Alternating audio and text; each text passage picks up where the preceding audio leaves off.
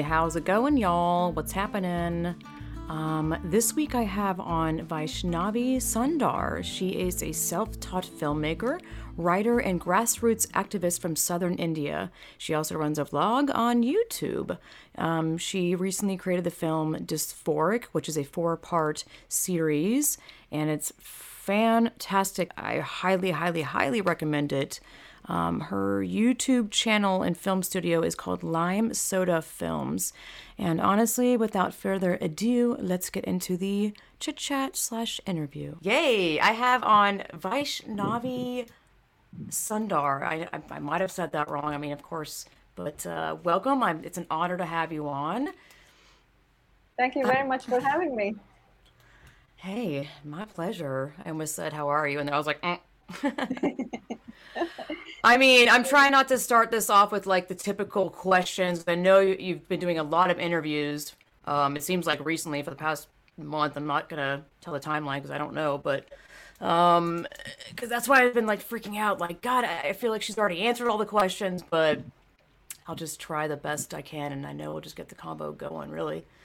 Um, I almost don't want to start with like the feministy questions. I don't know. Let's just get into the film because I'm an artist and um the drawings and the person that did the art, I forgot their handle. It's like Phantom Paints. Yeah. Yes, thank you. I knew it was two P's. Um they just so perfectly portrayed um the storytelling that you wrote and spoke. Uh like how did you get connected with that artist?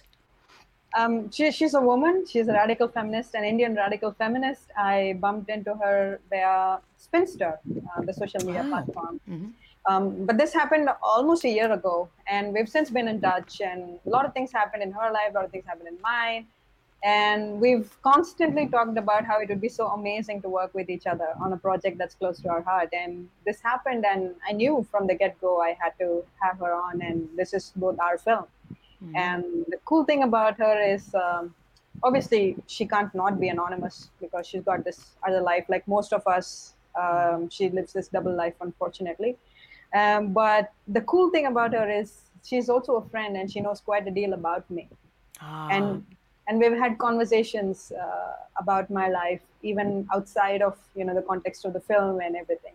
And she's seen some of my pictures when I was young. We, I, I just shared it with her for funsies, you know, to just say, see, such, such a chubby baby. Just look at me, look at my hair. It's like it's like so frizzy and all over the place. You know, just somehow she captured all the essence of my childhood picture, in not just the face or if you think about it, it's a very minimalistic animation mm-hmm. Mm-hmm. but despite that she managed to capture a lot of emotion and even to the extent of how a child that would look like that might run because she couldn't have possibly seen it Yeah. and yet in every chapter in the beginning you see this little girl running i don't know it was it was she's so full of surprises and every time she sends me something for me to check and vet and you know give her feedback i take a few minutes i'm like dude I mean, that's mean, the that's the emotion I got. Oh, I got. I- oh, Div, why is there a, an an echo? That's weird.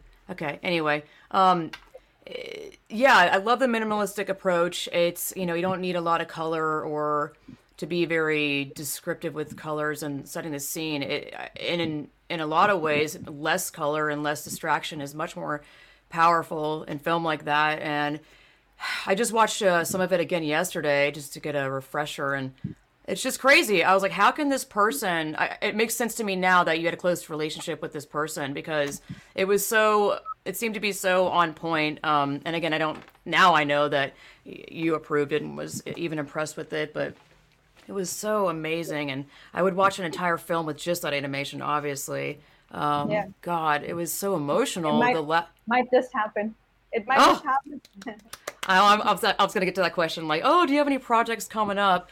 Uh, I the one part that I cried at the uh, the film was the end, when the little girl um, turned to the camera and was like, "Where the hell were you during just you know anything and everything?" And God, I don't know why. It's just one of those things that, like, I mean, I was bawling. It just struck a just I don't know that emotional chord. I'm an emotional person, but I just find that so interesting that that's the one that yeah, I guess it speaks to my feeling about all this of people not seeing really what's going on, or maybe obviously understanding it, and uh, you know, I know I'm not alone with that feeling of where where are these people? Like, how can we be the only ones? And it seems to be like women that have been through trauma or rape and horrible things are the most like outspoken, like you and I. Um, so I'm like, God, is does it have to come to women being abused to being this awake? I don't know. It's just a thought I had. It's true. What you're saying is true. This just that spot uh, made me cry many times too because uh, it's funny because it, those that's my voice and that's my idea and it's something that I've seen over and over and over again. And yet, during different parts of the post production, right, when I was doing the recording the voiceover, and when we were going over the voiceover recording to see if we can give it some echo and things like that, every time I choked. Every God. single time I choked. It's. I think it stems from the fact that we all share this urgent fear about the future for the hmm. children the girls especially it doesn't matter what our age is now we're probably not you know not even like old old for us to think about the next generation per se but i'm just terrified for younger girls given given what's uh, what's being given to them as, as as you know as empowerment and things like that so it freaks me out the only other part that made me really choke was the uh, the final part where you know if, if, if i could go back in time i would tell my younger self that it is amazing to be a girl. And I would hug her. I'm, I'm not maternal at all. I, I really don't do well mm-hmm. with kids. I mean, I, I, I can engage them. I, I'm funny. I can engage them. I'll be like this great aunt or something. Uh huh. But, but you have to give them mean. back to the mom. uh, I know the exact know feeling. The exact... Yeah. Um, yeah. Yeah. Sorry, I'm distracted. There's a freaking echo. Anyway.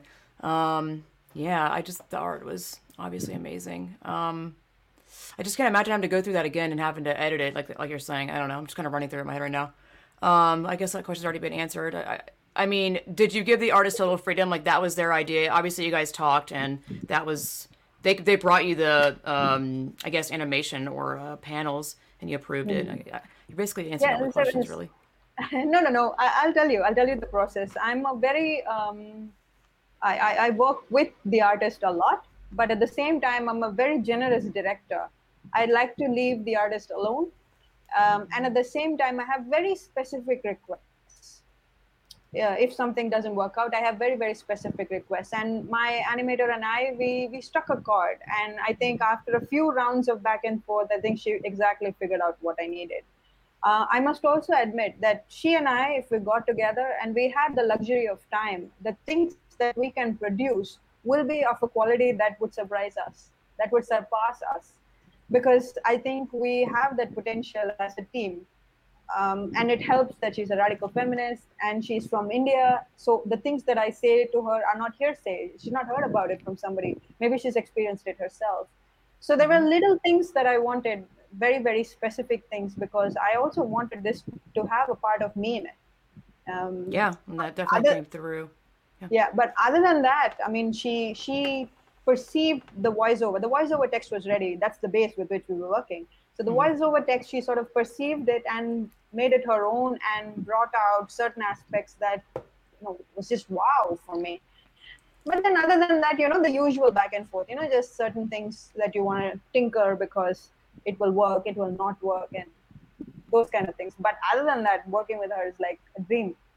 That's amazing. It, it clearly showed, and I find that with a lot of creative projects, when there's two people that are um, really like understanding the premise and just emotionally and spiritually charged, I really find these kind of things kind of create themselves, and then it, it gets to a point where it's, it's done, and you look back and you're like amazed at it, and how did that happen? And um, it's just that's just, I, that's why also why I love art, where it seems to be like sometimes things outside source or spirit like takes over and just gets it done. Um, it's just what I find with films that I love, where I'm like I just um, I have to guess or imagine that the team that did the film all understood what they were doing. They all got along and they all respected each other.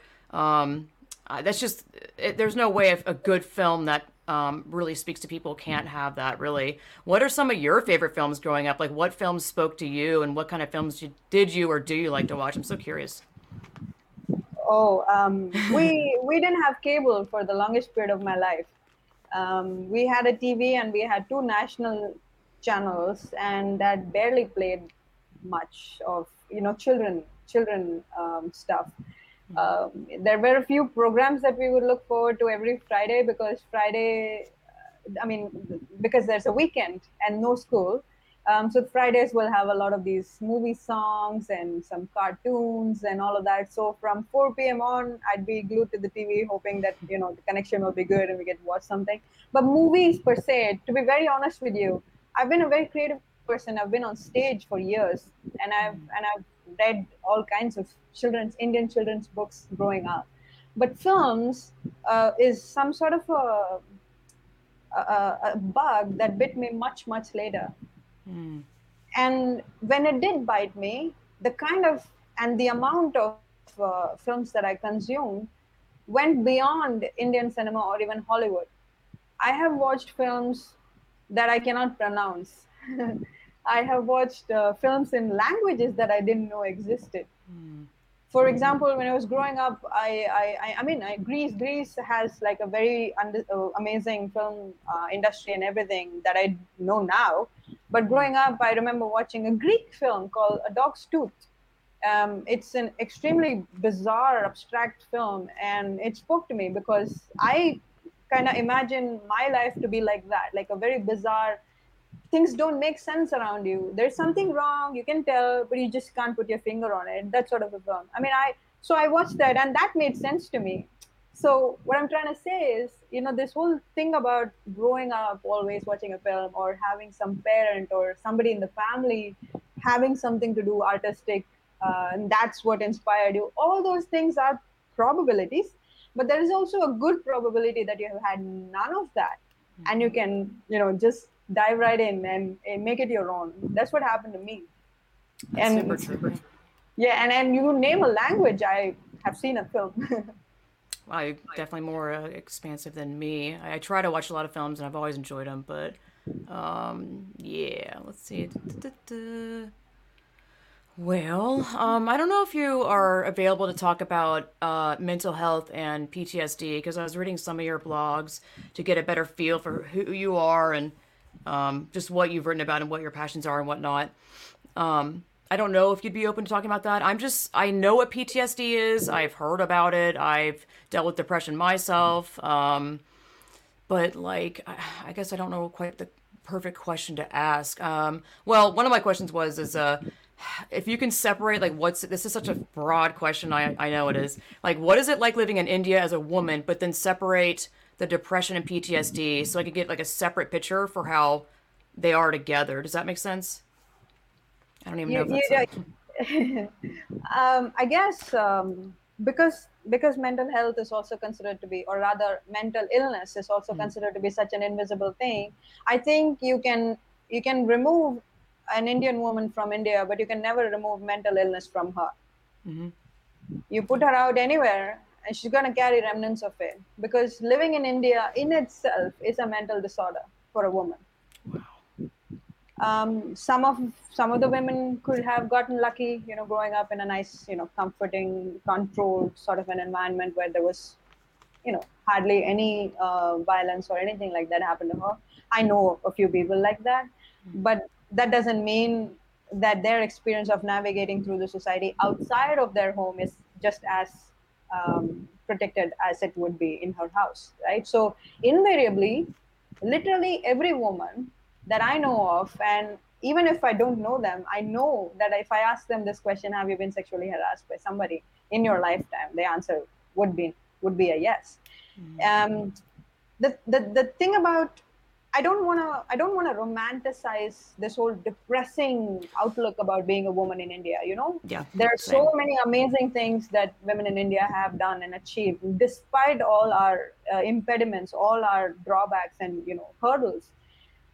But the, the the most saddest part about Indian women dealing with mental distress is they don't even know that's what it's called. Mm. And 99% of the population can't afford to spend some time out to deal with it mm. because they got shit to get done yeah. you know and I mean, it's a privilege to be able to understand what mental illness means and whether you suffer from it and to you know assess what you can do about it to make your life better all that all that is a privilege. And i know that i suffer deeply from various types of mental disorders mental illnesses. I have chronic insomnia to begin with. I mean if i could if i could sleep for a peaceful 8 hours it terrifies me.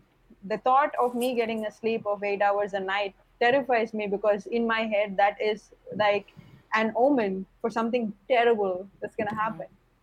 So for me, this discomfort has become so familiar that I'd rather live and thrive in the discomfort because anything happy, anything good, anything healthy freaks me out. Wow. This articulation, I don't think anybody can, you know, offer because we don't we don't understand it. Like my mother wouldn't understand it some some of my older cousins wouldn't understand it. And they probably are dealing with hundreds of them right this second but they won't know to talk about it.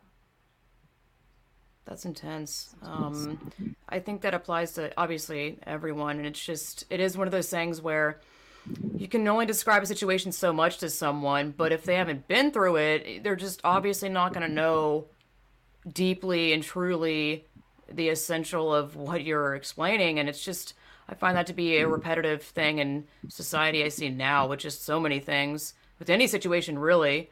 Um, it's awful, the, you know, the lack of empathy or just the lack of uh, it, taking your brain beyond what you're being told or beyond your understanding and just being like, well, I wonder what that could feel like. I don't know. Not that I people have to understand it fully, but I mean, this is obviously broad statements of uh, trans yeah. takeover stuff of like, well, what about women? Like, it's just it blows my mind. I I don't. I think it's just. Uh, I feel like it's some sort of long term brain like um, subtle brainwashing of some sort um, to reject your red flags and gut feelings about stuff. Um, and I think that's a actually smart mechanism if they were going to do it to you know, breed men to not have emotions and feelings because if you're able to have emotions and feelings about their own selves, I think obviously you'd be able to understand and see it in others. It's it goes right in line with what I just said about not uh, truly understanding a situation and about um, someone because if you can't even feel that, how are you going to understand how someone's feeling or how someone how you made someone feel or whatever? I'm talking about from the man stance, obviously. And that's why it makes so much sense to me that men. graduate to these positions of high power or you know power in, in any um, uh, thing that they do really because they've been bred to reject their emotions so of course it'd be easier to not feel things and just do the uh, rising to the top tier and just smashing all the people down and just not yeah. caring about it. It makes so much sense to me. And women, yeah. I just don't understand why women are then, I guess, also not brainwashed or whatever you want to call it, uh, to also not feel because we're kind of the red fl- not the red flag but the messing up their uh plan i guess how to put it. If we do feel like they're just probably just buzzing flies to men uh, feeling things being humans. So it's weird like they're bred that's bred out of them but why wasn't it bred out of us? I guess because we have to be nurturing to i don't know it just it's true. yeah. what you're saying is true. All the things that you're saying is true. Enjoying the show? Show your appreciation by supporting my work by becoming a patron on my Patreon. Head over to www.patreon.com forward slash distorted lens and choose a tier. You can also leave a donation directly to my PayPal. Head over to my website, lindsayplatoshinart.com, click on the Distorted Lens podcast link on the top header, and click the PayPal button to show your support. Help me continue to bring you creative endeavors and truths each and every week. Thank you so much for listening, and thank you so much for your continued support. Now, back to the show. I mean, I think women are constantly being told to and not to do a thing constantly. Mm-hmm. So you're supposed to be emotional, and that's what mothers do. That emotion is what makes you a good mother. And at the same time, you get accused for being over emotional. It's the same for, you know, um, saying that you have to be driven, you have to be ambitious and courageous for you to face this horrible patriarchal misogynistic world. And at the same time, you can't just be too courageous, you'll be you'll be getting in a lot of trouble. Be like other girls. Just just do enough uh, do do the due diligence you know cover your body enough and despite that if there is a problem look for a male to help but just don't you know venture in your own path and uh, fi- try and figure things out it's the same for everything you can aspire to do something but you can't aspire too much you can you have to be feminine but you can't be too feminine.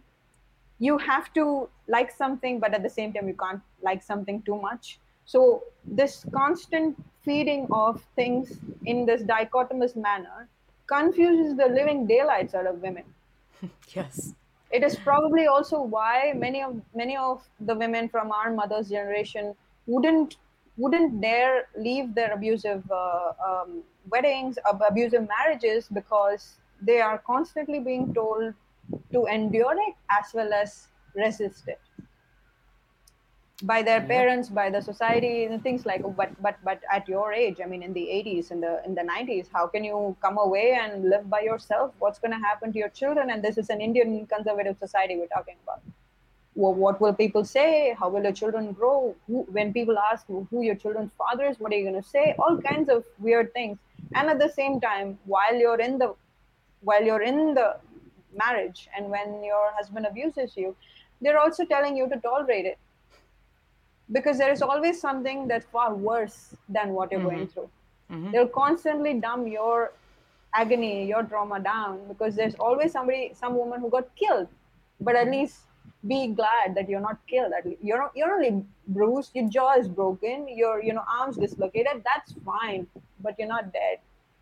And this scale is is a constantly moving scale, you know, mm-hmm. um, and it will change circumstances based on every single woman and that's what's so sad, uh, uh, uh, so intriguing about this whole um, this whole what's the word?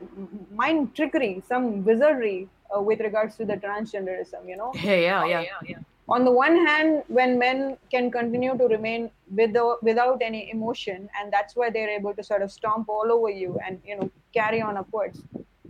Women are taught the exact opposite. Women are taught to be so emotional that they are happy to give away their own rights to some guy with no emotion but is claiming to be female so wow. it's like a it's like a double-edged sword you know you you you live with it you, it's a rock and a hard place yeah exactly it just kind of baffles my mind and it's one of those things that I, I was not able to grasp and understand fully until I became a feminist, uh, whatever you want to call me, radfem um, in November last year. Like I'm super new, but you know, it's just been awful and very eye opening. Obviously, just every day seeing all this crap, literally every day. Um, and I also think that's why feminism was so scary and like icky and smelly to me because of movies or cartoons or whatever. I know I've talked about this before, but it's still relevant. Um, I think that was obviously on purpose to make women believe that feminists are annoying and like uh, too opinionated and just like naggy. Like, oh, I don't, well, I don't want to be that. Ew. So I literally had this aversion to it. And I finally, you know, jumped in and just was like, what is this all about? Like, let, let, let's just go. Finally, let's just get this over with, not, or whatever, look into it. And I was amazed. And I was like, it was just such a, uh, I guess, good shock to be like that. Well, of course they would bre- breathe that into women. Be like, you don't want to do this. You don't want to talk to other women. It, no, it, because obviously, for women to find their like, I, and I'm not going to say magic, but if it does feel like magic, intuitive. I feel like it's a woman thing, intuitiveness, or just being able to like see things. Um, and maybe that does deal with the emotion thing because I'm not trying to be like I'm better because I'm a woman and we can see things clearer um, or discern things. It's not what I'm talking about. But I just also find that yeah, if you don't tap into your femaleness as a as a woman, female, adult human female, uh, then you are gonna slip up and not see what all this trans bullshit is for what it really is. I think it's gonna be much easier to be a fool or just um, ride along with it and, and, be kind and trapped in the wrong body, utter crap. Um, it's just it's wild. Yeah, it is. It is. Um, I'm I'm writing a sort of a longish piece right now, a text text piece of prose. Mm-hmm. Um, it sort of it started with like I want to do like a one page blog and then plug my film and then try and pitch it somewhere so that you know this and any particular audience that has not seen the film mm-hmm. maybe would see it you know more word out the better right so mm-hmm. I was I started writing like a word I'm um, sorry a, a page and right now I'm on the seventh page writing going. about writing about something that doesn't seem to end and this whole reference to transgenderism and my view of how things like being female has sort of completely transformed me uh, into how I look at life right now, being a female. It is so depressing. You wake up and what? Like, what the fuck to do today? You know, get on your computer, write about this, speak about it, talk to more women, rally them together, explain to them how grave the situation is. Mm-hmm. Be a fucking idiot because not everybody's going to understand what you're saying. You do that over and over and over again. I, the other day I was speaking to like a slightly older feminist, you know, a lesbian mm-hmm. feminist uh, from Canada. She's she's a lovely woman. Her name is Tam. We were talking, and she was talking about how she spent about five decades working for um, you know women empowerment and trying try to emancipate women from the patriarchal shackles and everything. And I was as I was talking to her, I realized, man, I'm talking to a woman who spent an entire lifetime for this one cause. And to me, at that point in time, briefly, it struck me that I think I'm going to spend an entire lifetime doing this too. Because I don't see light at the end of the tunnel yet. Way out, you know? Yeah. But but the whole the whole this whole lifetime of trying to ask for basic rights i don't think uh, we've been dealt with the with the right pair of right set of cards at all actually. Yeah I, yeah. I think it's uh yeah i think once you become a feminist and uh, you're active in whatever you do eh, i think you do come to the realization of well i guess i'm in this for till the day I die because yeah, I, I it's just I I'm a pessimistic person, but this this shit is so bad that I'm like forcing myself to try to see something light at the end of the tunnel, but I'm like, I think we're fucked. Like straight up. I think I mean I, here I am, I'm just gonna be pessimistic straight up. I think we're screwed. And I keep comparing it to the movie uh, Equilibrium, where there's this underground society of people that are not the black and white, whatever world. And I'm like, well, that's my future, and let's go. Um, like transhumanism, I'm like, yeah, I'm not surprised. Like shit is running really rapid with that. I think at a rate that we aren't even aware of. I mean, with most uh, technology, and I do mm. believe also the brainwashing thing. I've also said this before, but you know, if if the um, propaganda stuff was, I don't know if it like truly started in the 20s or the 1910 or whatever, um, or one of the earliest ones. Uh, God, I always forget that guy's name the pro- father of propaganda. No, yeah. it's a I forget. Damn it, I should have written it down. Anyway, um, like if they've had it, it's basically been like a hundred years. Of course, they're gonna have levels of propaganda and mind manipulation where we're not able to spot it at all because we picked up on, uh, I guess, propaganda. I, I feel like the propaganda people realize like ten years later or obviously after the fact but I'm like, well, with the internet, I think that's what's also making us really fucked because it's, I think it's sped it up at alarming rates that uh, clearly the people that have made these apps, so they say, didn't expect it to go this way. Um, so I'm like, well, it's truly a fucking snowball gathering more snow down the hill. You're not going to stop that. So that's why I think we're screwed. I mean, I mean, a few days ago, somebody on sorry, a few days ago, oh, somebody on uh, Twitter was talking about um, how things are bleak and grave, and how majority of us are constantly talking about how we're not going to see a single win during our lifetime. Um, somebody else had also talked about how, at least now, a lot of us are feeling that together. Mm-hmm. A lot of us are feeling like the future is looking bleak. Earlier, we didn't even have that. Um, the future is looking bleak, no doubt but now the number of people realizing that uh, from the sex-based rights point of view, the number is increasing. And I think that's one tiny win that we have. Mm-hmm. We, we're, we're galvanizing, right? Globally, we're coming together. Um, we, we are somehow in, in, in, our, in our really weird you know fisting the air kind of a way we're throwing some tantrum we're creating some noise we're just mm-hmm. trying doing something man to to to make us heard so i think i am i am a dead pessimistic person. I mean i mean i am people people can truly get depressed just talking to me i'm such a pessimistic person yeah. But but this is the truth. We we we are all there. We're all talking about it Mm-hmm. And we're all constantly trying to get more people to talk about it. I think that's the plus. Uh, and eventually, like all historic events in the past, the universe will have to regress to some average.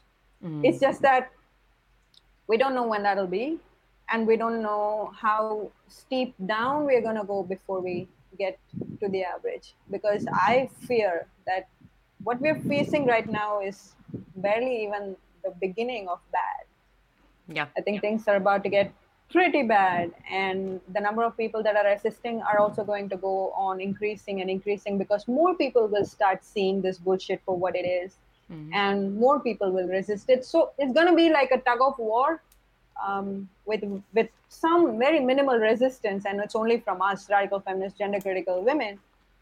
Um, and we're up against what? Giants. But at least we are providing that resistance. Yeah well said. I mean, you just said you're pessimistic. I'm like, that was pretty optimistic to me. Hey, I welcome that because it that kind of optimism is at least to me feels very realistic. Yeah, that my pessimism drives me. To be honest, mm-hmm. it's not optimism. I'm not thinking, oh, I'm tomorrow's going to be better, so today I'm going to fight for it. No, tomorrow's going to be shit. So I'm going to try and put up with it as much as I can today. You just realistic. Yeah, yeah absolutely realistic. And to a point that i'm antagonizing to anybody that's even shedding a bit of optimism. I'm like okay okay. All your positive thoughts thoughts and prayers and shit. It's great. You can have it. They do nothing to me. Um, let me just you know thrive in this whole cesspool of how horrible really things are and try and work my way out. That's just my policy. Because it's easier. It's easier. You, you're already down you, you know you, how further down you can go but if you're there somewhere you know you know in a denial on an ignorant stage mm-hmm. that fall's gonna hurt yeah reality is gonna smack you in the face i mean yeah. i've had with my mom you know i tell her and i know all this stuff is so overwhelming and extremely disturbing on levels people just have no idea and i try to tell her just kind of word vomit stuff about the I hate using. I just have this conflict constantly of like not using, well, not wanting to use transgender terminology, but I, I have to use it because it's currently happening. I just I don't like to use it because it obviously perpetuates their ideology. But I'm not going to mm. ignore reality and not state what it is. Um, but just you know, talking about transgender stuff to my mother, and you know, I, I don't really hold back, obviously, and she just gets to a point after me saying like four short snippets of, oh, stop, I can't, like I know she has like her own trauma or and like I can obviously respect that and understand that and not keep going. But then I'm like, I just still obviously have that urgency of like, I know it sucks. Do you think I enjoy this shit? Like, it's every day. Um, and I'm not like blaming her. It's not that, but it's also just a frustration of like, oh God, I know. All right, I'll start again yeah. some other time. But no, like... but the mothers, the mothers, right? Um, you know, um, I'm sure you're very, very younger than me, but uh, I'm 35. Um, I'm older than you. okay. Sorry, okay. that was funny. Uh, right. Well, you know, but then if I can just sort of generalize, our mothers, yeah. right? Our mm-hmm. mothers, they're they as as dangerously bizarre this whole thing is. They're also the kind of people that that form the majority of the world. You know, the people mm-hmm. that are not affected by it who don't buy it. Like when mm. i hmm. made my mother watch dysphoric after i after i finished it uh, she was the first person who watched it on tv oh, wow. Um she watched it and she asked me a lot of questions. But the entire time she she watched it she heard all these experts talk she heard the detransitional talk she heard the feminist talk she heard it. She heard everything and she finished it. She watched the last part she choked up and then we stopped and then we looked at each other and she looked like she had a lot of questions and i said okay shoot. She just said but how? But how, she means, but how can girls be boys? that's how the majority of the world thinks. You can't do that. Yeah. Like that's just so simple in her head. You're you're male or you're female. And mm-hmm. that is somehow a little heartening to me because the number of people that we ought to make see, make them see the light is probably a lot lesser than we think. Mm-hmm. You know, Yep. and and the, the the people that are refusing to see the light, those are going to be the hardest to deal with. Oh yeah, I think you're so correct on that. I went home recently and talked to my family, and I've always felt like I didn't get along with my family because I was like the weird child, or I don't know. So it's just my own personal like, oh, my family doesn't like me. I don't want to go back and visit. But then I got over that with my own therapy uh, last year or two years ago, and it's been amazing. So this recent trip home was just incredible, like completely different. I don't remember uh, the last time. Well, it's never been like that. I can say that because I the triggers popped up and I saw them and was like, "This is a trigger. She didn't hear you. She's not ignoring you. It's okay." Or if there's a situation where like it's just like family weirdness, I'm like, "Well, I'm going to excuse myself and walk out of the room." It's just like I'm an adult now. I can figure this shit out. Yes, the triggers are still there. Yes, there's stuff that is really gets to my, you know, childhood shit. That's gonna always happen, but I can now deal with it. Uh, where was I going with that? Oh yeah, well I've been basically been able to connect with my family. You know, I have uh, five siblings, family. You know, six kids total. Uh, my oldest siblings, I'm like, I barely, I don't even know them. Like, I don't know if it's a generation gap or they see me as a weirdo. I don't know. It doesn't matter. Um, but I've been able to connect with like my brother about this. My brother's very quiet, and uh, I don't know. It's not like we. It's not that we didn't get along. It's just we didn't have a personal uh, friendship. But it, for us to even like talk to each other and him be like, "Look at this," like a funny cartoon thing. Granted, they're very conservative uh, Southern Baptist people, but but I'm like, I don't even care because I don't care what you or you know your religion or your who you voted for. It's really honestly not about that. This is about basic biology and science, and like they're they really like peaked themselves. Um, and obviously, peaking means coming to and being like what your mom did. Really, uh, a boy can't become a girl. A girl can't become a boy. So I I think you're completely correct on that. Um, Yeah. Where I think most of the I don't know. I guess I'll just speak for America, where they're just like, "That's that's stupid. What are you talking about?" Um, eh, so th- that's what was my earlier thoughts about all this when I started investigating all this. Um, where I'm like, well, okay, I think it's just crap on Twitter, and like that's just a lot of awkward teens and people that like to be rebellious and whatnot on Twitter and the internet. But then I see all this shit happen in real life, like Biden's EO or laws, a DSM, like it, uh, schools, where I'm like, Yeah. wait, wait a minute, this is like this is real. It's such a confusing thing because I'm like, I don't even know what which schools are um, having this indoctrination or just you know, I don't know, throwing crap in the stew. Um, it's confusing in the sense of, I guess, like I can't get really, I, can't get a grasp for how widespread it is, at least in America. I know it's really widespread in the, you know, around the world and to points where I'm like, it's just dangerous. Obviously, um, any of it for it to be exist anywhere. Um, I don't know. I just think it's just probably one of those things where I have to sit back and watch. Uh, I don't know. See how much it does go on for. How many? I, I just how can this exist for so long though? I mean, for I don't know. I predicted just a random number ten years. Uh, for people to maybe wake up, or I don't know until what. Um, how But they this would, but the, but the but the resistance from the big players would also increase, right? Mm-hmm. Um, they'll try and so it's like you go online every day, you see a new thing. Mm-hmm. Every day there's a new thing that you cannot say. Um, few days ago, a um, few months ago, it was vagina. Few, uh, a month before that was periods, and now you can't call trans woman a trans woman because apparently that's transphobic. So every day there's there's like a new kind of distraction that they want you to focus on that you, they Mhm, want you to hyper focus on so that there are other things that are happening in the background. This is what magicians do. I mean they create illusions they hand something to you in front of you so you see the hand but the real trick is happening somewhere else. You know the number of animation movies that we grew up watching would tell you that and this is kind of like that. You're sort of disillusioning me into believing something is happening in x place but really something far more devious is happening everywhere else. So that's what i think on an everyday basis some new corporation would trigger some sort of a shitstorm online and we're all hyper focusing on that and but in the meantime they probably have signed something with i don't know un women maybe to do a corporate social responsibility project um, I don't know if you're familiar that uh, Women's Human Rights Campaign, the WHRC, was mm-hmm. with the um, uh, with this event that UN conducted uh, earlier the weekend during the weekend. It was a month long event. Um, offline, it would have happened in New York, and it's a big deal. Every year in March, it's a big deal. Mm. Thousands of women from around the world flock to this particular space to talk mm. about women, right? And WHRC was perhaps the only booth, like online virtual booth, oh. that talked about women's sex based rights and challenged gender identity ideology. They got booted out.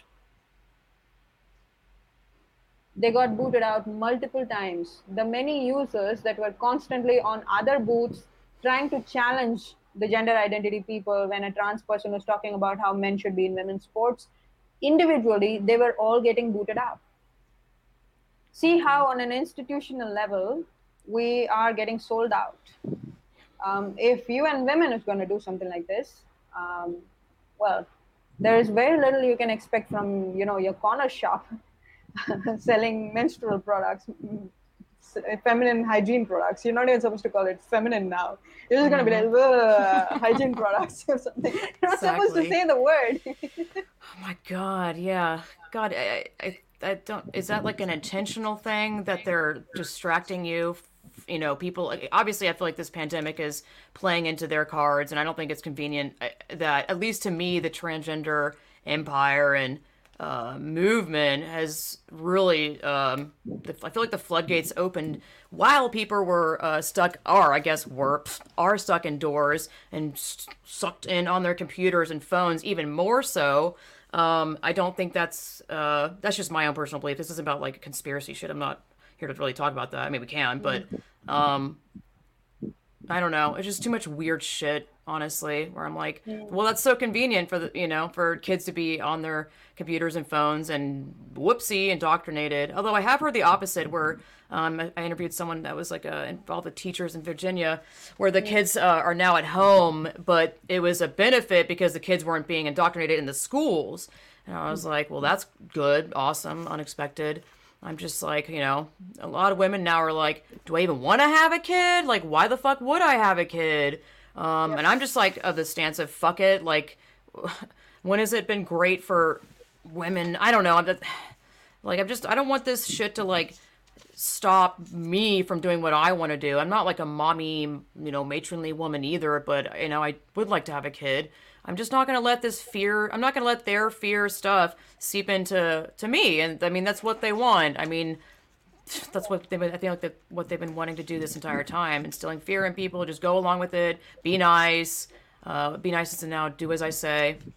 So yeah, I'm obviously it's gonna be tough. I have no idea how to navigate um, even before all this went down, at least to me, seeing it and understanding it, like I was always like, how the fuck am I to raise a kid with uh, the internet existing and cell phones, and then being jealous that their friend has a cell phone or whatever? I'm going to be like the uncool, not fun mom or and dad of like, you can't fucking have that. Like, how do you? It's impossible to explain to youth about because I was trying to explain to my niece recently, like why she doesn't have TikTok, and I'm like, God, I can't even. I mean, she's uh, in eighth grade, but I'm like, I'm not your mom. I don't know how to navigate this. I can't tell you the true horrors of TikTok, but I'm just like, I promise you it's for your protection. I know that's probably what I feel like because I'm not her mom and she finds me to be the cool aunt that she does. She it you does get into.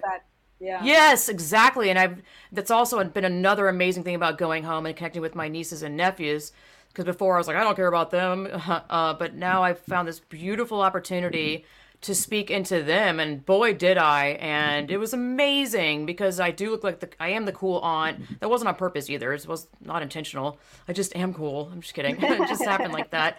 But the, I, that is such a wonderful opportunity for someone that they look up to to tell them the truth. Uh, before i left uh, one of my nieces i was like there's only male and there's only female. If anyone tries to convince you otherwise it's not true.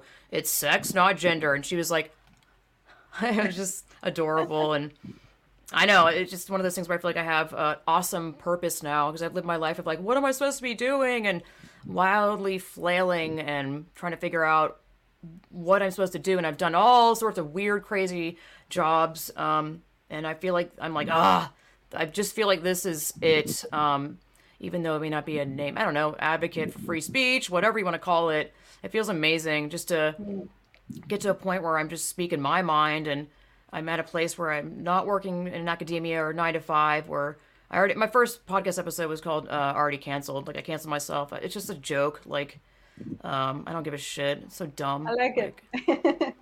yeah, I could care less. And I I feel like it's I have to do this. It would be it would be so embarrassing and such an uh, ashamed um, if I didn't do this because because I can. So, and a lot of a lot of people cannot. Like most people can't speak out because of their jobs, uh, their community, their family, whatever, what have you. So I'm like, this is something that I don't have a, a choice, and it's not that I'm like, oh man. I mean, yes, there are times where I'm like, oh, but it I I wouldn't change this for the world. It's I I'm like this is and it makes sense to me. I'm I don't mind speaking my mind and being loud or whatever, ruffling feathers. I don't give a shit. Mm-hmm. It's the truth. What's wrong with speaking the truth?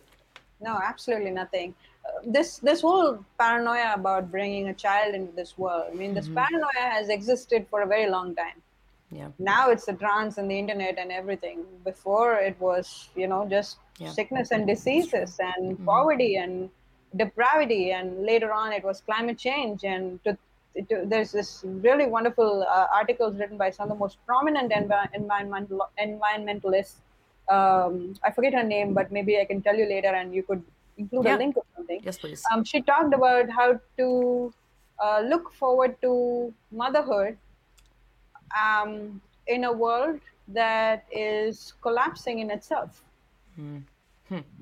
You know, in a future that looks so bleak, how can you potentially bring a child in knowing that you probably will not be there when she's say 30 and she's got to be there in this world all by herself having to navigate all the horrors. And you, you can't do anything. Even if you are alive you can't help her you know? Mm-hmm. so there are there are these you know thoughts about uh, bringing a child into this world but that has been i think a, a permanent fear mm-hmm. for people. I mean mm-hmm. for some people. I mean there are people that just you know reproduce without a care. I mean, in, mm-hmm. in India especially, I mean, I wish people would use contraception, but that's mm-hmm. a topic for another time. But um, you know, we we we we are punished for both having and not having children. Mm-hmm. Um, in in India, in the state that I'm in, it's called Tamil Nadu. In Tamil Nadu, uh, your emergency contraceptive pills, right, the one that you have morning after, um, for no reason they had banned it. Well for a reason moral reason they had banned it. Um, but you know if you if you if you probably had like a prescription from a gynecologist you could get it. But it's an over-the-counter drug. You're not supposed to need a prescription for it. Mm-hmm. so they had this moral ban. And a few few years ago i had worked to lift that. But it is still not available though. They still make excuses that it's out of stock and things like that. Hmm. So I'm just thinking, you force women into having children by making contraception and abortion reproductive rights so difficult to obtain. And at the same time, you punish her if she is either choosing not to or is unable to bear children. So, like I said before, you're going to be punished for both doing and not doing something at the same time. And this is like the most master manipulation that the world has sort of learned and picked on our sex class to oppress. And this is how they've succeeded because till the day you die you will never be sure what was your life about. Did you did you have a good life or did you not? You you don't know because the whole world tells you both things at the same time. So which one is it so, so when I talk to my mother, I'm asking her, you know, how do you feel about your life? She's like, I've got two kids. You're all you're both doing well. I'm very happy that you have this aspect in you where you want to do good and yada yada whatever. Um, but I ask her, how does she feel about her life? You know, outside mm-hmm. of us, just as her. Mm-hmm. She says, I don't know. I, I can't understand that question. Wow.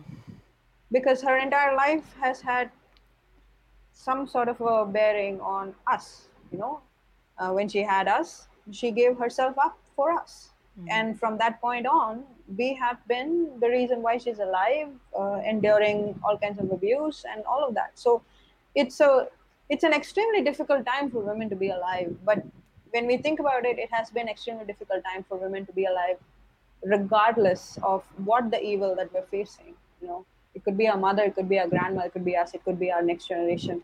But women until we sort of really topple patriarchy and really find ourselves in every leadership position possible and have some sense in us to position women based on her sex and not gender at the forefront mm-hmm. i don't think um, you know things are about to change it's going to get worse and worse and worse and then perhaps someday it will yeah that's wonderful i i have to agree that sounds yeah i mean I, that's why i've been like this can only go so far, something so crazy before it, you know, topples over and I don't know, reality is like, hello.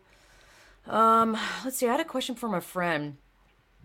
She said, What do Western liberal women need to know about how gender ideology is affecting the global majority of women and girls? And she said, Western women don't understand how harmful the ideology of disembodiment is for the global majority um, for women and girls. I was like, That was a good question. Sure, of course. Um, I mean, there are very, very different aspects of looking at it. You know, from if you if you pick the vantage point of a particular crime against a woman, you know, take mm. female genital mutilation for example. You know, the, the way gender identity ideology is trying to underplay the harms of female genital mutilation is by reclaiming the word genital, I mean, uh, female in, from the FGM uh, aspect mm. of it. That's one way of looking at it and how many countries um, it, how many countries are plagued by FGM? I have lost count. It's there in India as well, even though the officials are denying that it is an actual official um, crisis that uh, Muslim women face, but they mm-hmm. don't want to admit it because they want to maintain that there aren't um, any such social evils happening. But if you remove uh, or if you underplay or if you dim down a particular violence against a woman, you're basically making two things um, rendering two things as true. One is that it's first of all not important enough. And two you are disallowing any uh, any any voice in support of it or rather uh, any voice against it. So for example in female genital mutilation if this whole gender identity people are like oh fgm people are like oh no uh, please please don't cut us. And trans people are like, oh no, but we want us to be cut. So female genital people, female genital mutilation people, just please be quiet. Oh um, that's what's happening. The the second aspect of it that I was trying to get to is when we resist that, mm-hmm. them being so butthurt about it, this allows us from resisting. So when Hibo Hibo Wardere, who's mm-hmm. like a pioneering um, you know advocate for female genital mutilation against female genital mutilation. Mm-hmm. the other day trans rights activists sort of hounded her for saying well such a thing doesn't exist but by constantly saying fgm fgm ban fgm you are denying us our basic rights and you're literally killing trans people. She did resist and so did so many people. But by sort of portraying their calamity or their crisis to be far more superior than the actual grave danger that young girls face in the Muslim community, you're making it unimportant and you're making it impossible for me to resist your uh, oppression. And that's true for the female genital mutilation, that's true for the caste system, that's true for prostitution, that's true for trafficking. Uh, there is uh, there is this entire uh, lobby in India where the trans identified males who resort to prostitution as work has lobbied with a bunch of non-governmental organizations from around the world and is now resisting an act that is supposed to be for protecting girls and women that are getting trafficked into prostitution. So the trans identified males claim that if this act, act gets passed, they can't do their work because they will also be assumed to be trafficked. So you make your concern so huge that you make somebody else's concern not so important at all. And when you resist it, they have created such a huge wreck already that Mhm. any resistance from us would seem super futile. So I think these are just a couple of examples that uh, uh, you know I want to say when we think about uh, the global South, that the West sometimes might might it's not like they're not aware but sometimes it doesn't come to mind you know Yeah. i'm in india and i know that the number of girls that get trafficked into prostitution is far more in nepal but Hmm. when i'm talking about prostitution and situation in india i'm not thinking about nepal exactly but i should be because when we're talking about women we're talking about all women from Mhm. around the world um, I think that aspect I think would be nice to keep in mind when we are when in the West when women are talking about feminism when we're talking about global feminism. I think it should be very very important that we keep in mind, you know, the other forms of evils that women have to navigate that would make it difficult for them to put gender identity as a priority. Mm-hmm. So, so in India, there is just caste is such a big uh, epidemic that when you go and talk to say a woman in uh, in a in the countryside you want to talk to her about women's sex based rights. She's like I, I don't i don't give a shit. Because she's got 10 other things that's a, you, a bigger far bigger problem because of the caste that she was born into. That she doesn't have time Yeah. to go fight with me for something that i'm privileged about you know that that i don't have to worry about her uh, the caste the evils of caste. And i have the privilege to focus hyper focus on sex based rights. But she can't do that. And i think this is a lesson for all of us across the hierarchy you know.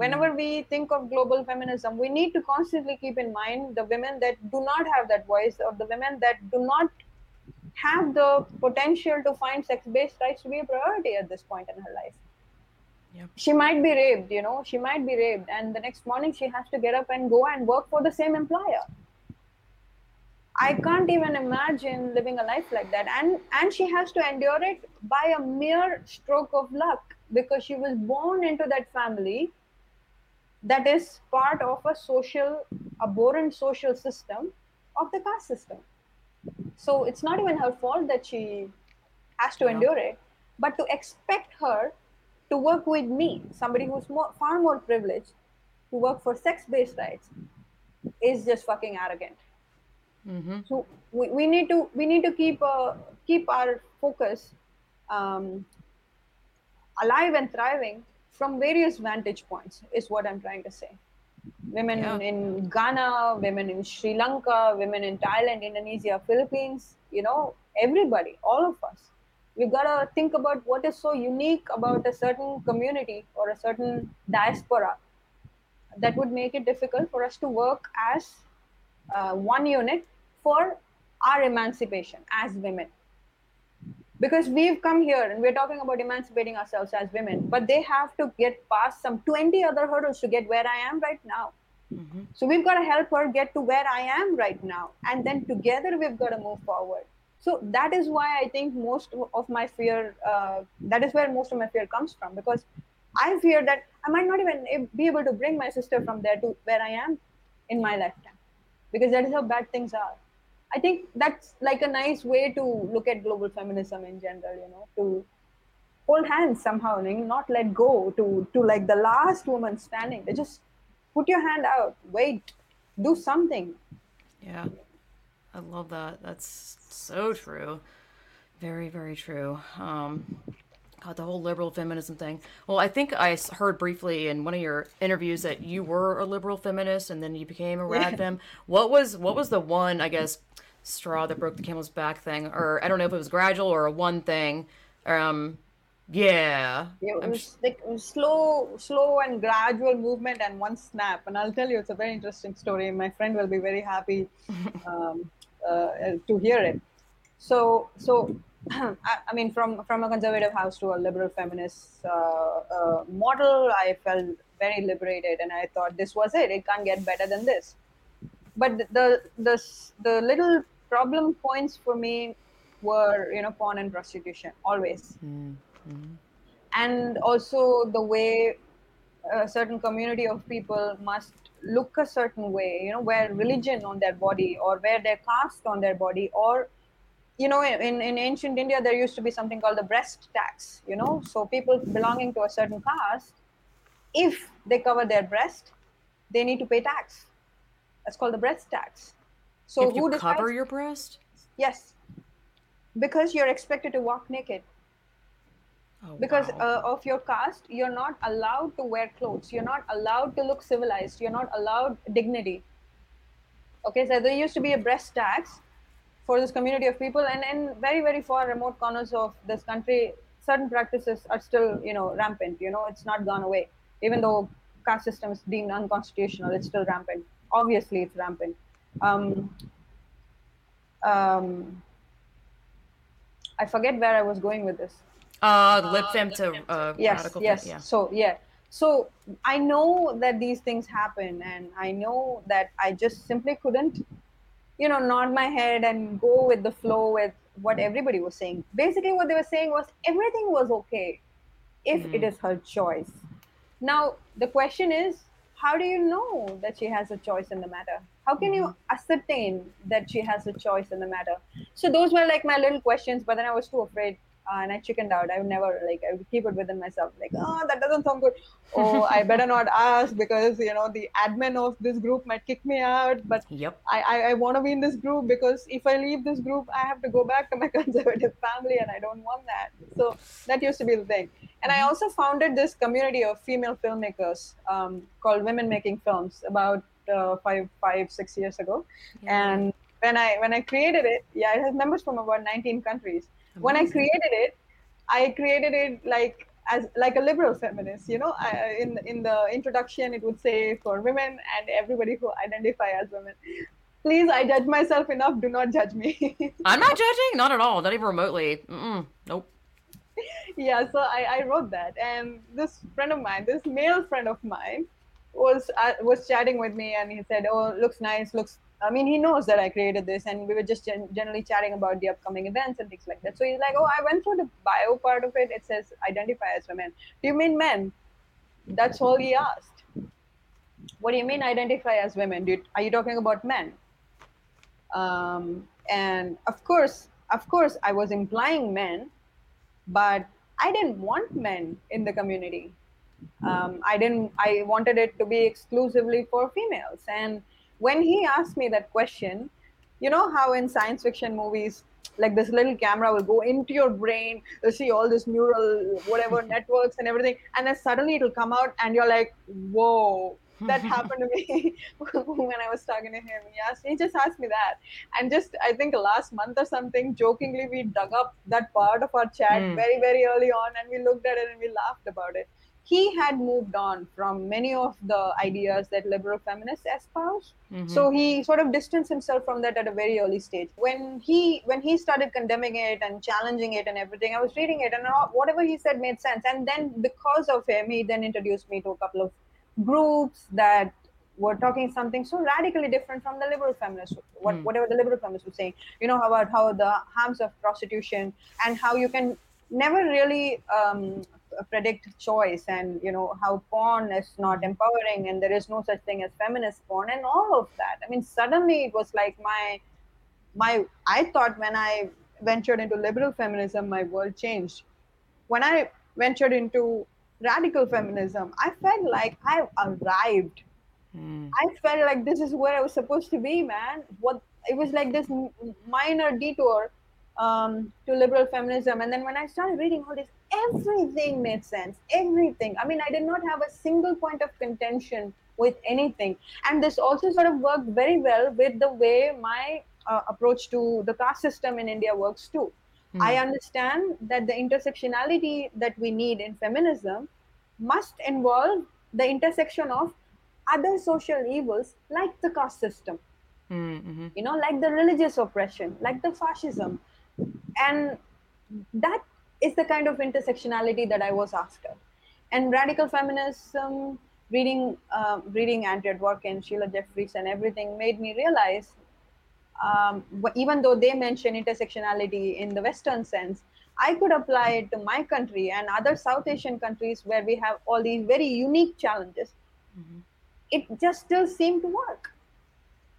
And that's it. He he my friend asked me if I meant men when I said identify as women, and that's all he did. And I was like an overnight radical feminist. And from wow. there on, it was just me trying to consume, consume, consume a lot of stuff and just shut myself out from the world and just keep consuming. Because, Same. like all things, yeah, because like all things, you, if you're espousing something and if you're going to live your life a certain way with certain principles, you've mm-hmm. got to be really sure you know you've got to really thoroughly read and understand what it is that you're talking about. You can't just you know you know just speak out of your i don't know somewhere else in the bottom. But you've got to you've got to you've got to know what you're talking about. You've got to have you can't just some... repeat cold speak. Yes exactly. You can't just keep saying no i'm saying uh, i'm saying therefore it's true. So you've got to just believe it. It, doesn't work like that. Mm-mm and I'm, I'm a very scientific person. I, I, I, I apply logic i apply rationality to things. So when science says we're not saying there is no god we're just saying there is no proof of there being a god. Mm-hmm. now that's something that i can get behind. I'm i have never I, I mean i used to be a believer but i have moved on from there and i'm able to look at the whole world in a completely different perspective because i know what religion is doing to women in my country. Mm-hmm. and i and i don't want that for women I mean, I hmm. know a lot of religious women, and they are my friends, and there are radical feminists who are religious, whatever. But mm. I personally can't see eye to eye with any religious practices at all. Mm. With that, I was able to correlate that with the, my radical feminist new, new, uh, uh, you know, this whole new thing that sort of just came onto me like that. Yeah. Everything made sense, and thankfully, from there on, because I've had no iota of, of doubt about all the things that it was saying, I've never looked back. And since then, I think my life has gotten a lot simpler. Mm-hmm. No more walking over eggshells. No more worrying about which community that you're going to offend today. You're just going to offend one group, everybody that is not woman. And this kind of activism is a lot more simpler to me and a lot more easier and a lot more effective.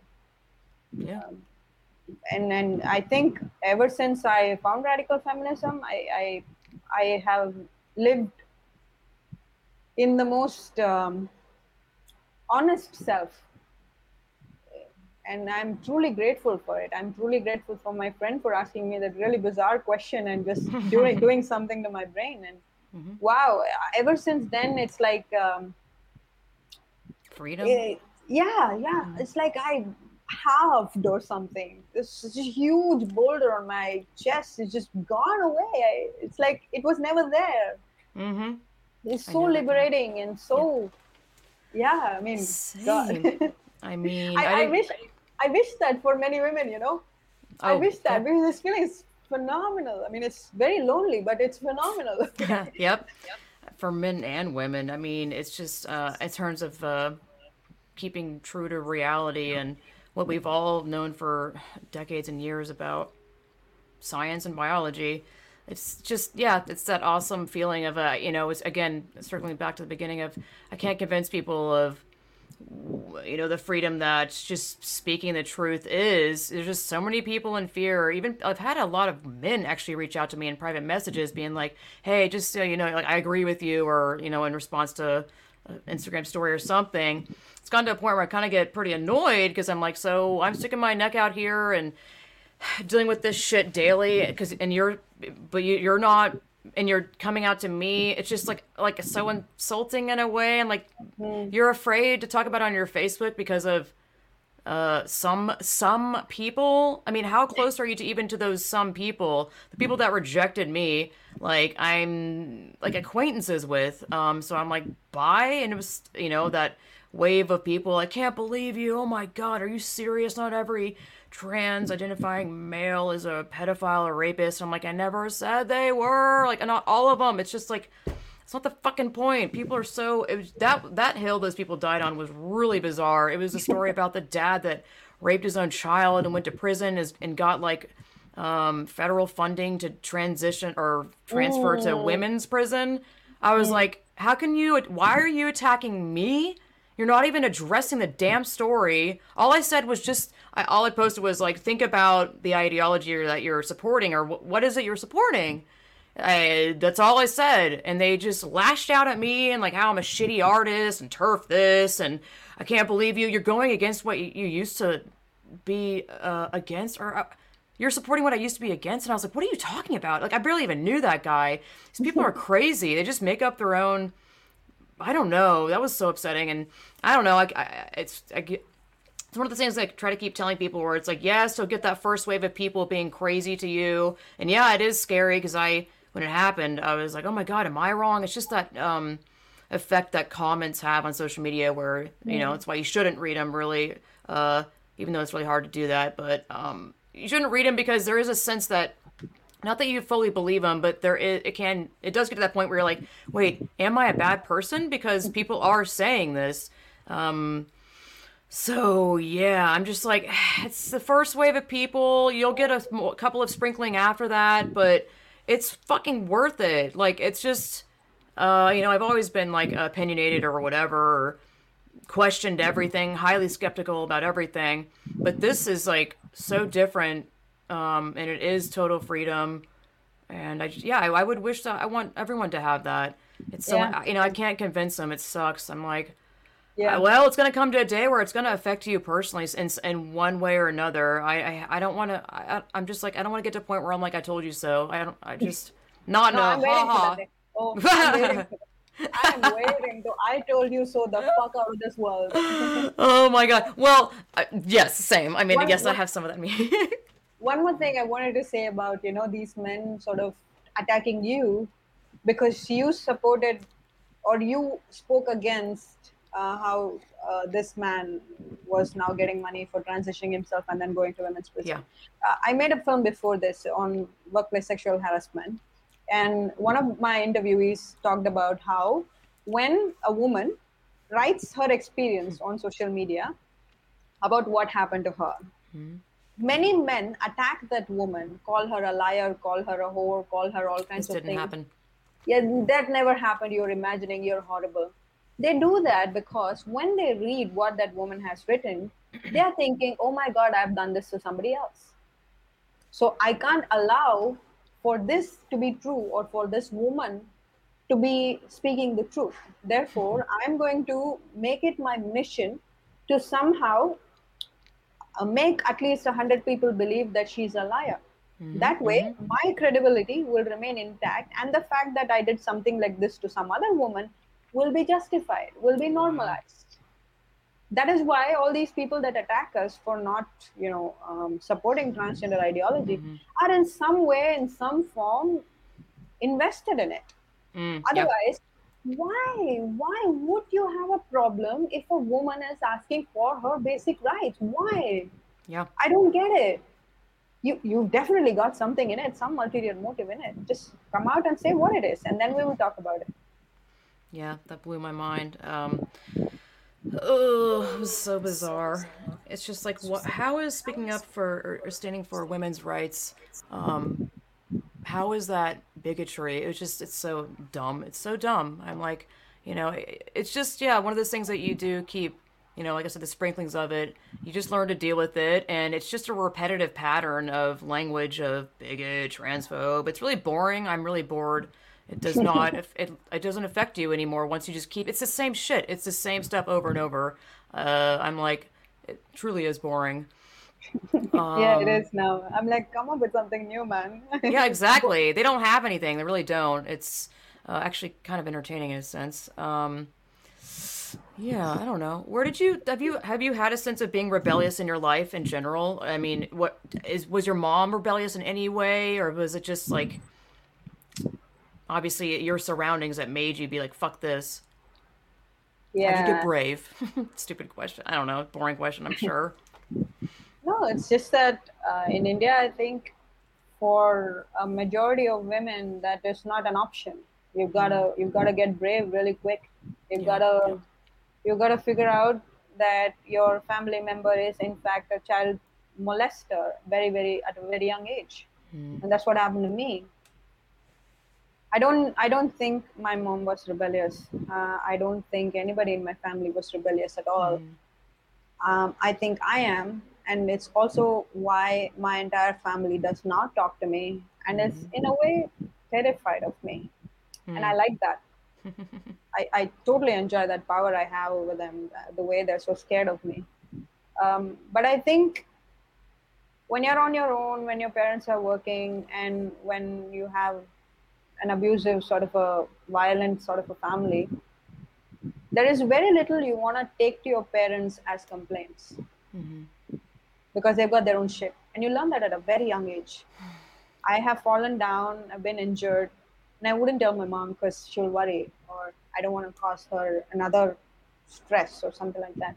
Of course, I had my teenage tantrums. Of course, I was uh, uh, really painful to live with. Of course, I did that, but I would still think that was nothing compared to a nice protected house. Um, a, girl in a nice protected house would cost. But I've I've had a very sort of a well, I mean, uh, I don't want to sound very bizarre or anything, but I've always lived my life as a third person. I've, hmm. I've watched myself grow up.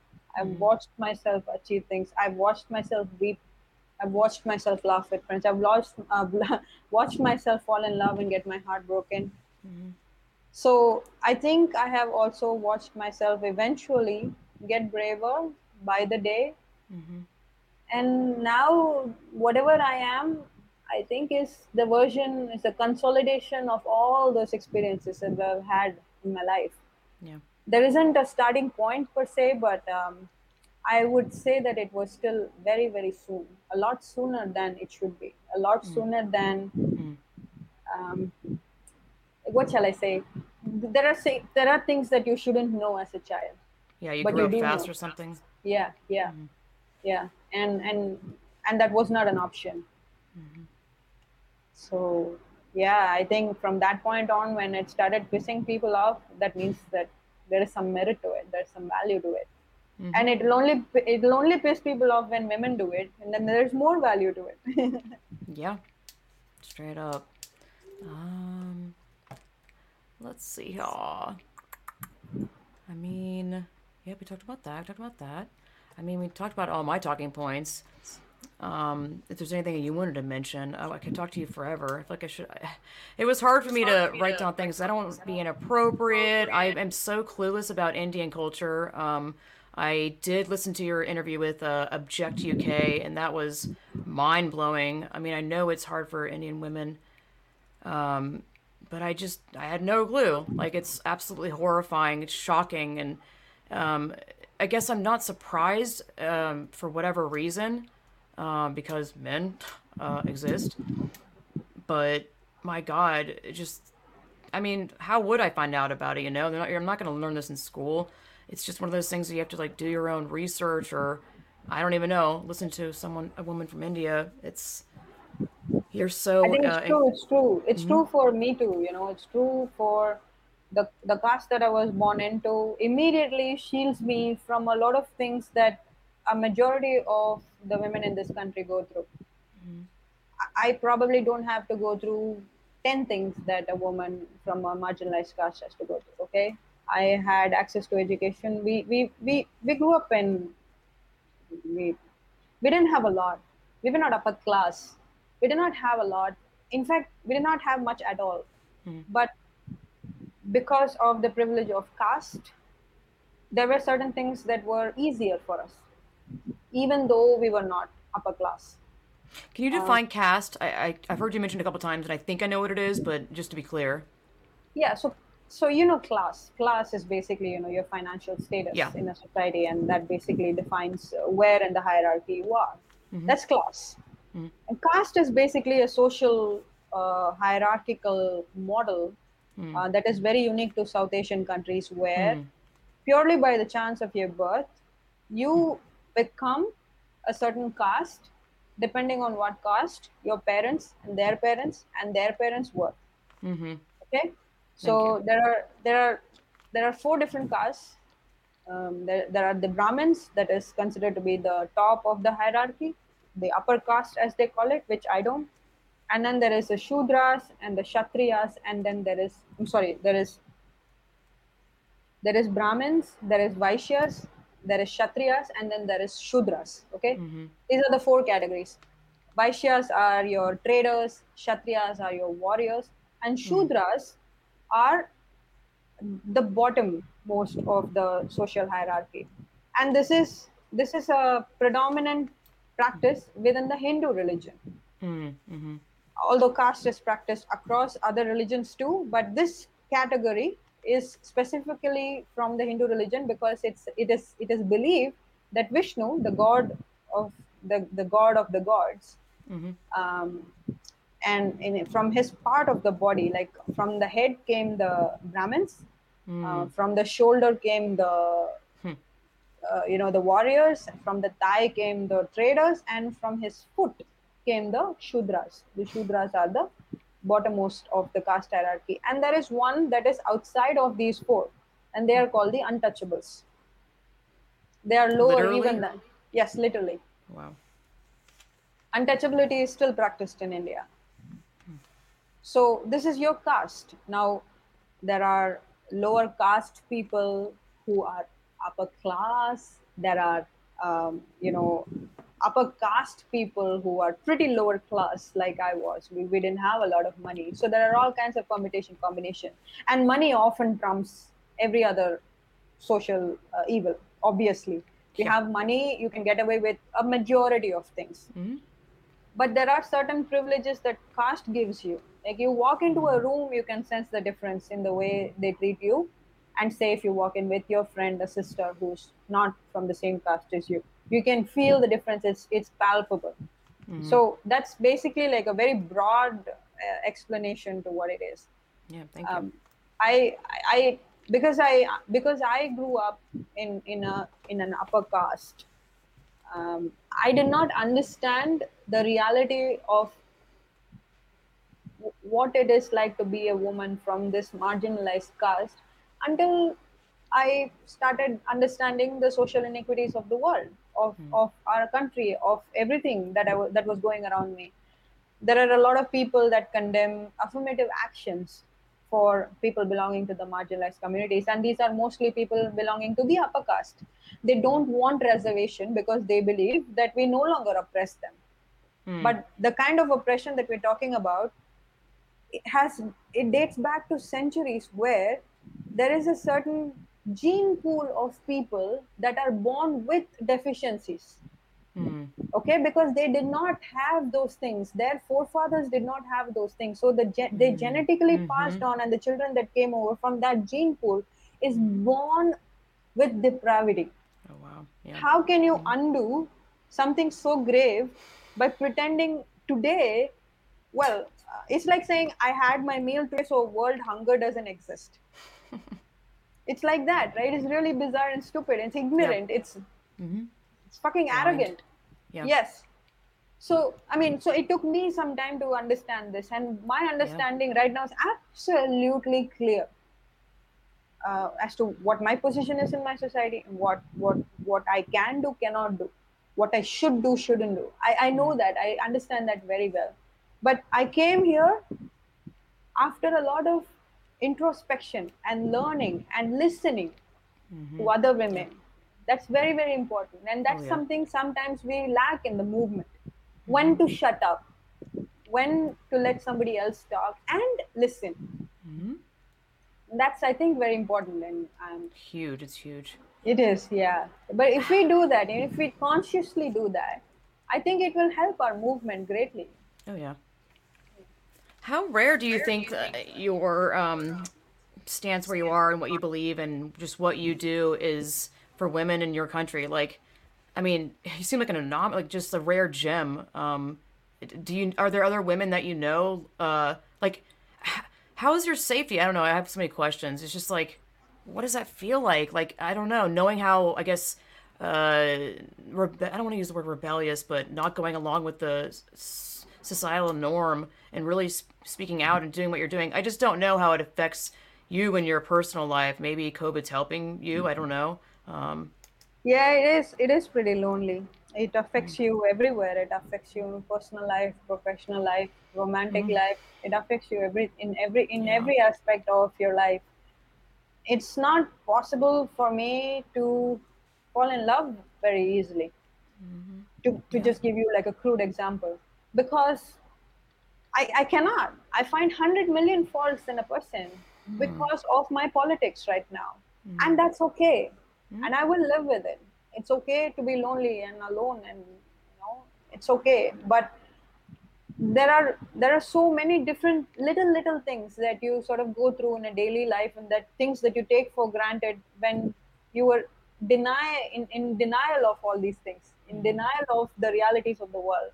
Yeah. But you can't do that anymore you can't speak to a, a family member who supports a government that is misogynistic little things hmm. I will I will block that person. I will yell at that person regardless of who what his age is. I will call him horrible words, horrible names. I don't care. I don't want his respect.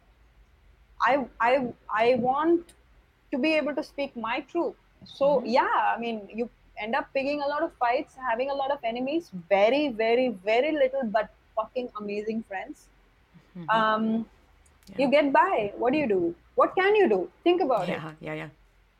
you just get by and until the day you die you live and whatever Yep. that's just how my outlook to life has been it's it's been like this for years now Yeah, it is a, a definitely a lonely road, and you know it's not easy losing friends. I lost my best friend. I mean, we all have our stories. Uh, people losing friends when they're like a sixty-year-old person that they've known for like forty years. Um, it doesn't ever get easier, obviously. But I did drop my. God, it's just so funny how I always bring her up. But it's always relevant. Um, she was okay with. I tagged her in a Twitter thing of uh, California signed some deal or passed it or is going to be enacted January 1st to, you know, allow men into women's prisons. And I just really wanted to hear her speak because I'm open to, I, I want the conversation. Um, so I tagged her in it, not to be like, what do you think? But I was just like, what, what do you think? Like, I, I want to understand.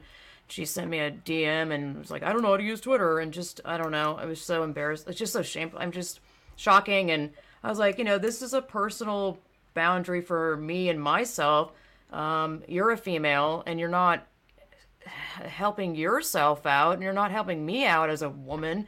I, I cannot do this friendship thing with you. Like number one it was very one-sided. She got to say what she wanted to say but i my stuff that i wanted to say was not allowed or transphobic Oh, whatever that crap is. So i'm like i can't do I, I also can't do this one-sided friendship thing. And i asked my facebook peeps like what is friendship to you? What does friendship look like? What is important to you in friendship?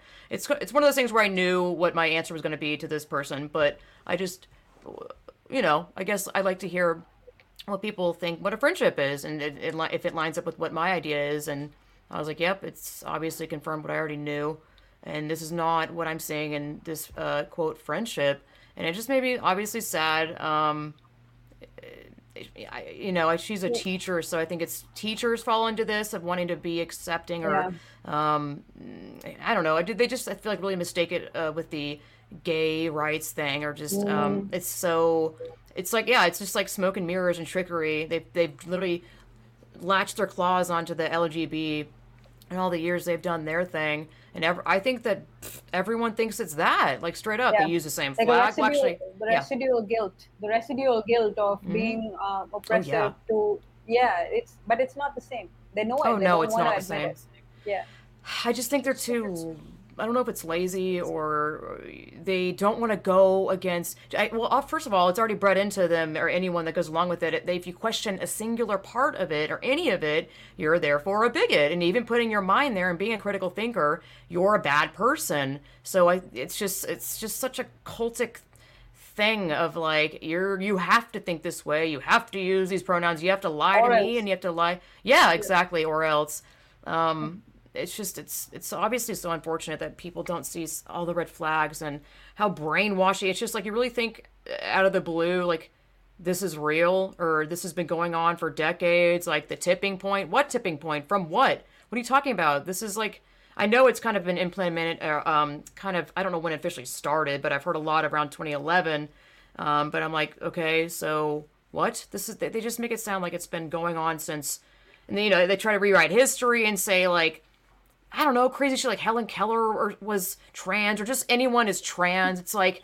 literally making up bullshit. Um, like I don't know, yeah, rewriting history and making it because their ideology already is so fantasy land. They make anything. I just believe it. Even there's like transsexuals that I follow on Twitter where I'm like, what is this? It's a you know man pretending to be a woman, and he has all these followers and people like his posts, and I'm like, see some of his stuff that he posts, and I'm just questioning him in his ideology, and he gets all mad and is like, well, you can unfollow me. I'm not being harsh or mean or anything. I'm just like I just don't believe in living a life of a lie, even on like on a light in a light way of well, I'm not you know, I'm not using women's bathrooms. I'm not speaking that's what he said, but if this is what there's no like trans light. Like I, I do it a little bit and it's okay. Like it, it's not okay. Like if anything, it's really not okay to that that person's self. Like you're not being true to yourself. It's not real, and it's. I don't believe living a life of a lie like that helps the person out to be a well-rounded person because you're lying to yourself you're lying to everyone around you i think that that that's not good like it just doesn't make someone a i'm not sure what the word is like well-rounded or just like at peace with themselves i i you know you read these people that are currently trans being so upset with like why isn't this working and why am i being misgendered and like what's wrong? I thought this surgery would make it so I'm not being misgendered, misgendered, correctly gendering or correctly sexing someone. It just makes me sad because it's like you're not gonna solve this shit uh, by chopping off pieces and. I've heard Tom. I know this is a tangent. It's always tangenty, but uh, you know, say they are like hyper focus of women um, wanting to chop off their breast, double mastectomy. Um, and I've heard time and again of you know they're hyper focusing on that and they have hatred towards that, and then they remove that, and then they start hyper focusing on their hips. Like just it's it's never ending. It's never gonna end, especially when you're so your life is your body and your concern about your life is just so physical and like outwardly. It's like let's start again this you know as we all know fix like what's going on up here inside the brain that is part of the body that's making you think these things. It's just, it's not bad if people have mental illnesses or it's whatever you want to call it. That doesn't mean they're bad people. Um, you know, I've had depression and I have triggers or whatever. It's just like, that's just normal to me for people to be messed up or have trauma or, you know, and a lot of this um, dissociate or body dissociation is just fleeing from trauma. I've seen it time and again. I think from what I've seen, and most all of it is wanting to flee from physical abuse or trauma of some sort because it makes too much sense. Like, of course, you want to escape your body that is directly associated with being raped or physically abused or whatever. Like, and that just it makes me sad. Like, yeah. Even I, I wish that you know nobody, regardless of what their age is, whether they're underage or whether they're an adult, I wish, I wish nobody would do anything to their body at all. Yeah be it cosmetic, be it trans surgery. I wish nobody would do anything at all to their body. Mm. I wish that I wish we lived in an in a world where those changes are not going to be the harbingers of happiness. Yeah. I wish we don't bother about it at all. Mm-hmm. We somehow somehow found happiness in things outside of our bodies or something like that. It breaks my heart to now now after having finished making this film and having a lot of time with myself you know with my head mm-hmm. i just really wish nobody would do it yeah. it, it doesn't matter um, whether Same. you whether you believe that you're in the opposite sex or the same sex it doesn't matter i i would like it if we move on to this world where we don't have to do that. That will be nice. That will be a nice precedent you know where we're not mm-hmm. focusing on the body at all. If if if it does provide them distress and how it causes them agony that is something that we definitely need to address. Mm-hmm. but addressing it in a way where we are not focusing on the body but on the mind i would like that I, and i would really like for younger girls to believe that there is such a potential to work with a professional, understand what's going on with your body, and make absolutely no changes to yourself. Mm-hmm. Maybe get more boyish, maybe get more boisterous, maybe mm-hmm. want to have masculine hobbies or whatever the hell that is. Do all of that. Climb a tree. Mm-hmm. You know, skinny dip uh, in, into a river. It doesn't matter. Mm-hmm. Those are things you know one one would one should aspire for. And I really just dream of a time like that where, Yeah. regardless of your age, you're just happy in your skin, man. Wouldn't that Yeah. be just perfect? Mm-hmm. You're born the way you are, and that's that's enough. Yeah. Don't Yes. change that. well, um, I guess that's all for now. It's been such a treat. Um, thank you so much for coming on. Is there any um, social media links or websites you want to drop? Uh, let us know now. Okay, so my film Dysphoric is available on YouTube.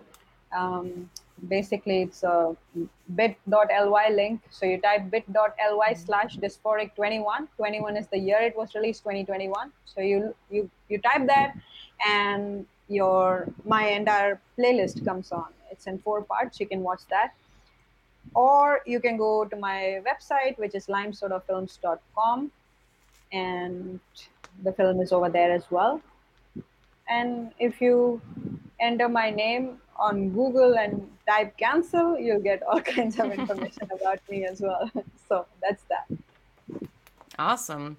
Thank you so much. Um, I, Thank you I super appreciate me. You coming on. It's been fantastic. I love your work, and I can't wait to see what other things you do. Do you want? Do you have any? Is that? I forgot to ask you that. Can you? Are you working on something? Are you allowed to say?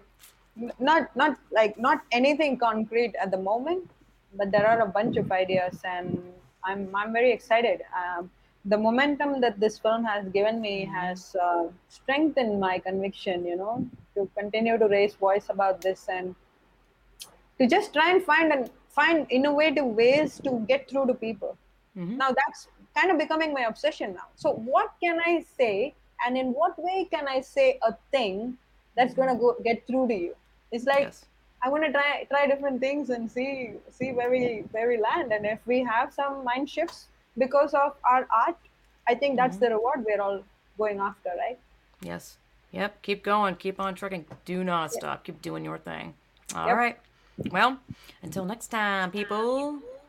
Thank you guys so much for listening. I hope you got something out of that interview. As usual with my chats, I always, you know, hope that you guys can get um, something out of the women I have on. It's the whole reason why I do what I do is to uplift women's voices and create a space for women to tell their tale uh, or speak about their expertise. Um, you know, it's just I'm here to provide that space, and it's, in a I, it's I'm in a wonderful place in my life where I'm able to do that. And I I know I talk about that a lot, but I'm continually very thankful and blessed that I'm able to do this and provide women a space um, and keeping that ball rolling. And one of the best side effects from having women on that I interview, they almost all of them say, uh, you know, it basically gives them um, some confidence to be like, oh, you know, I'm going to continue.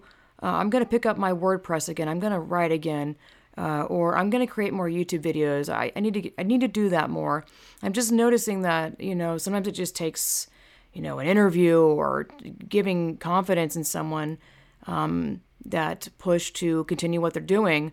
Um, and I think just me having them on as a guest has given them a sense of self worth. And hey, if someone takes me seriously enough to have them on, have me on as an interview guest, then I should take myself more serious. And it's just been a really wonderful side effect um, of me interviewing women that I'm not surprised by, but it's it's I didn't see it coming. I guess I don't know. It's just it's awesome.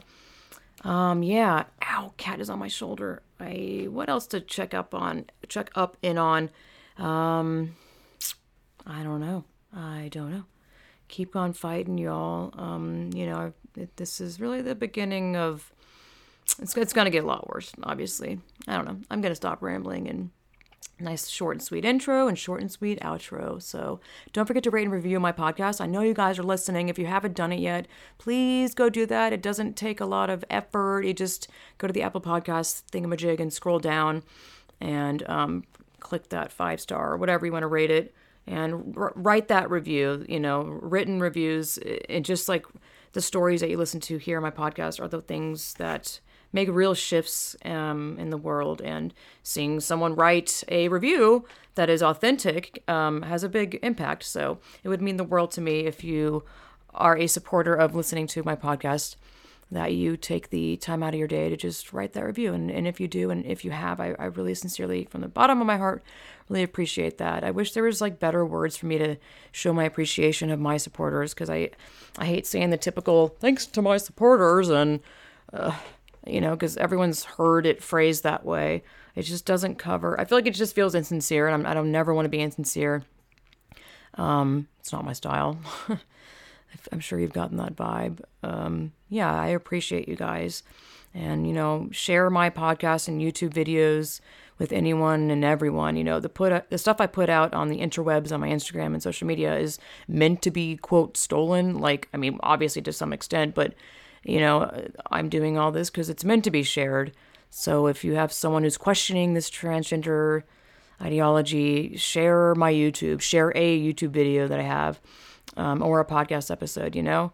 Um, just start sharing, you know, sharing women's voices and women's efforts and um, spirit, you know, it means, it means a lot. And it, it does, it does have a very big impact you know, when people start getting active. Because if you can't protest or do your own thing and, you know, to speak the truth and uplift um, women, then, you know, the easiest thing you can do is share um, stuff that I've been doing or other women um, podcast or YouTube or you know even the swag that I create. I do have a Redbubble, um, and I yes, I promise you, I am. I keep saying this, and I feel so bad because it sounds like I'm uh, leading people on to this point. I feel terrible. Like I'm setting up my own Shopify on my website, and it's been like a, a fucking so much more involved than you have any idea about just setting up a shop. Like the fact that my license and passport is uh, expired, that's I have to wait on that. Um, it's just really complicated. There's all these variables um, of setting up a shop on, online. It's not as easy as you would think, really, especially when it's on your own website and not through, you know, Etsy, which is why I'm setting up on my own website to get away from. Well, fuck Etsy. Etsy doesn't give a shit about women. We are not a protected group on Etsy. They made that very clear. Um, yeah, please support me on my Patreon. That would also be a great way to support me. Um, you know, there's a bottom tier of five dollars up to I believe thirty. And I am doing a t shirt that I am going to get custom printed.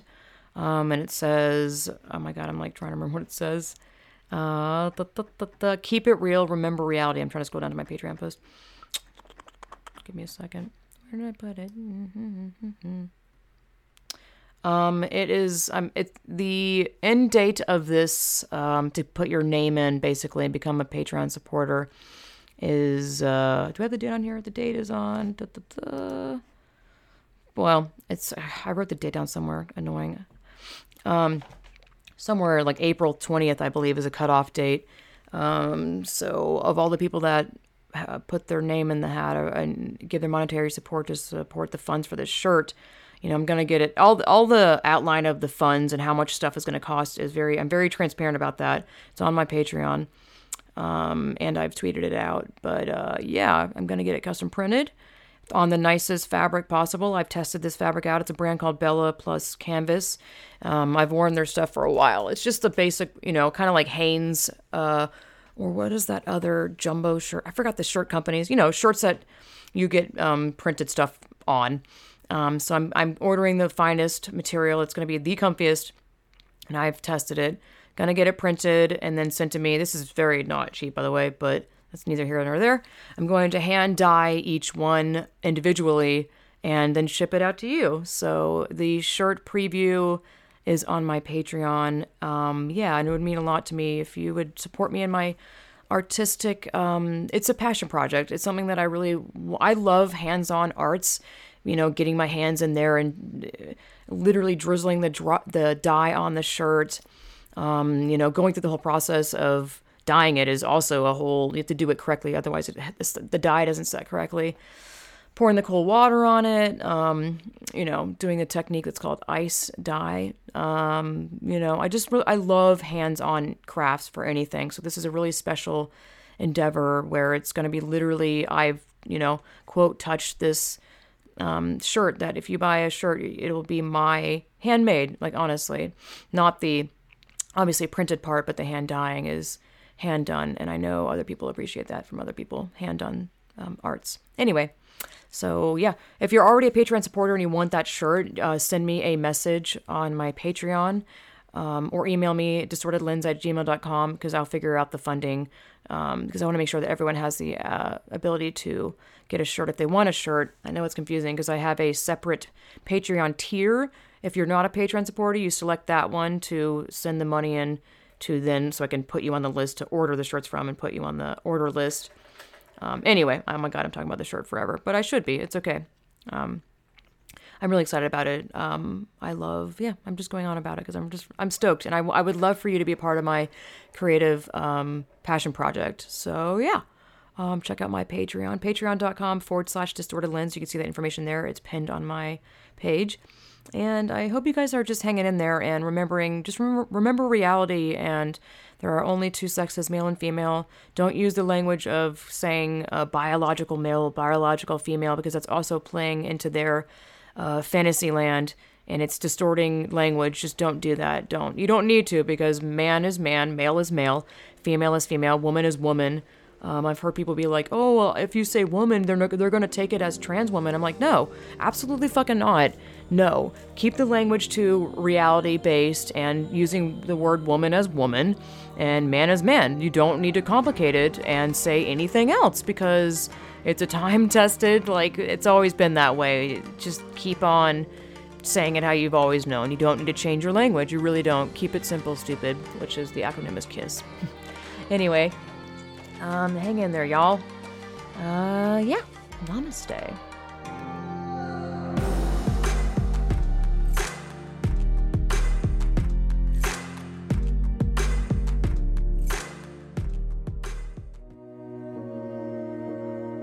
We have this one life, and we must have the opportunity to live it the way we want.